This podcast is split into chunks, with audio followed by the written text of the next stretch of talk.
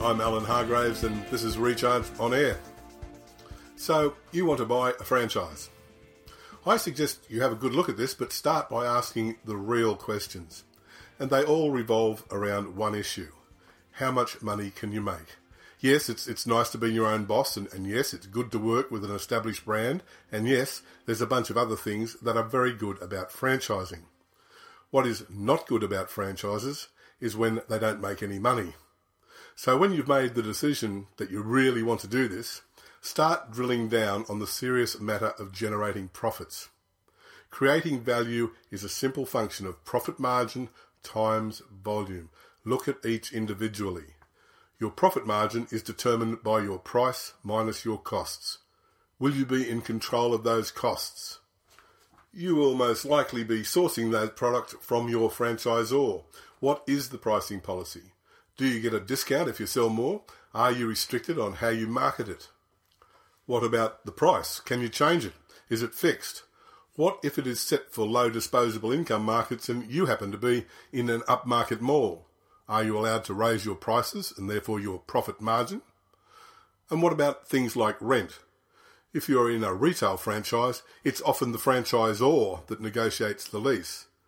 Their primary goal might be getting more shops open rather than securing the best deal for your outlet. And once that is set, you won't have much control over rental reviews, tenant rights, or ongoing options. The central challenge really is this your rent, your input prices, and your franchise overheads are pretty much set. If the price at which you can sell at is also set, then so is your profit margin. If it is inflexible and tight, one side of the wealth creation equation is already out of your hands. Your only other option to create wealth then is to boost your volume. How well can you do that? What sort of marketing support does the franchisor offer?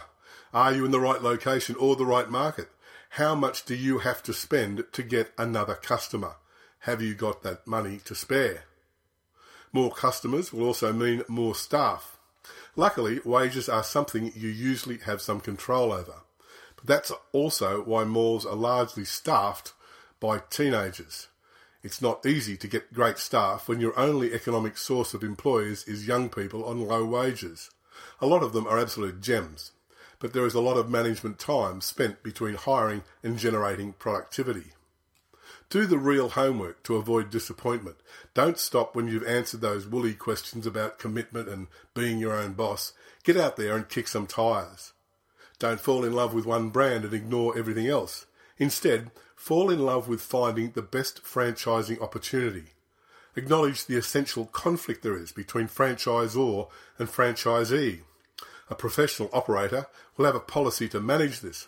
Find out how it works and if it does. Ask business brokers what brands have a lot of franchisees who want to sell. Talk to people who own them. Talk to other people in similar businesses or in the same mall. What do they think? Beware of hidden agendas. Offset that by talking to a wide range of sources. Best of all, talk to people who have sold their franchise. Ask them why and how it worked out. Because the final question you should answer is this how easy is it to sell one of these things? Because one day you will want to. I'm Alan Hargraves. This has been Recharge on Air. Thank you for listening.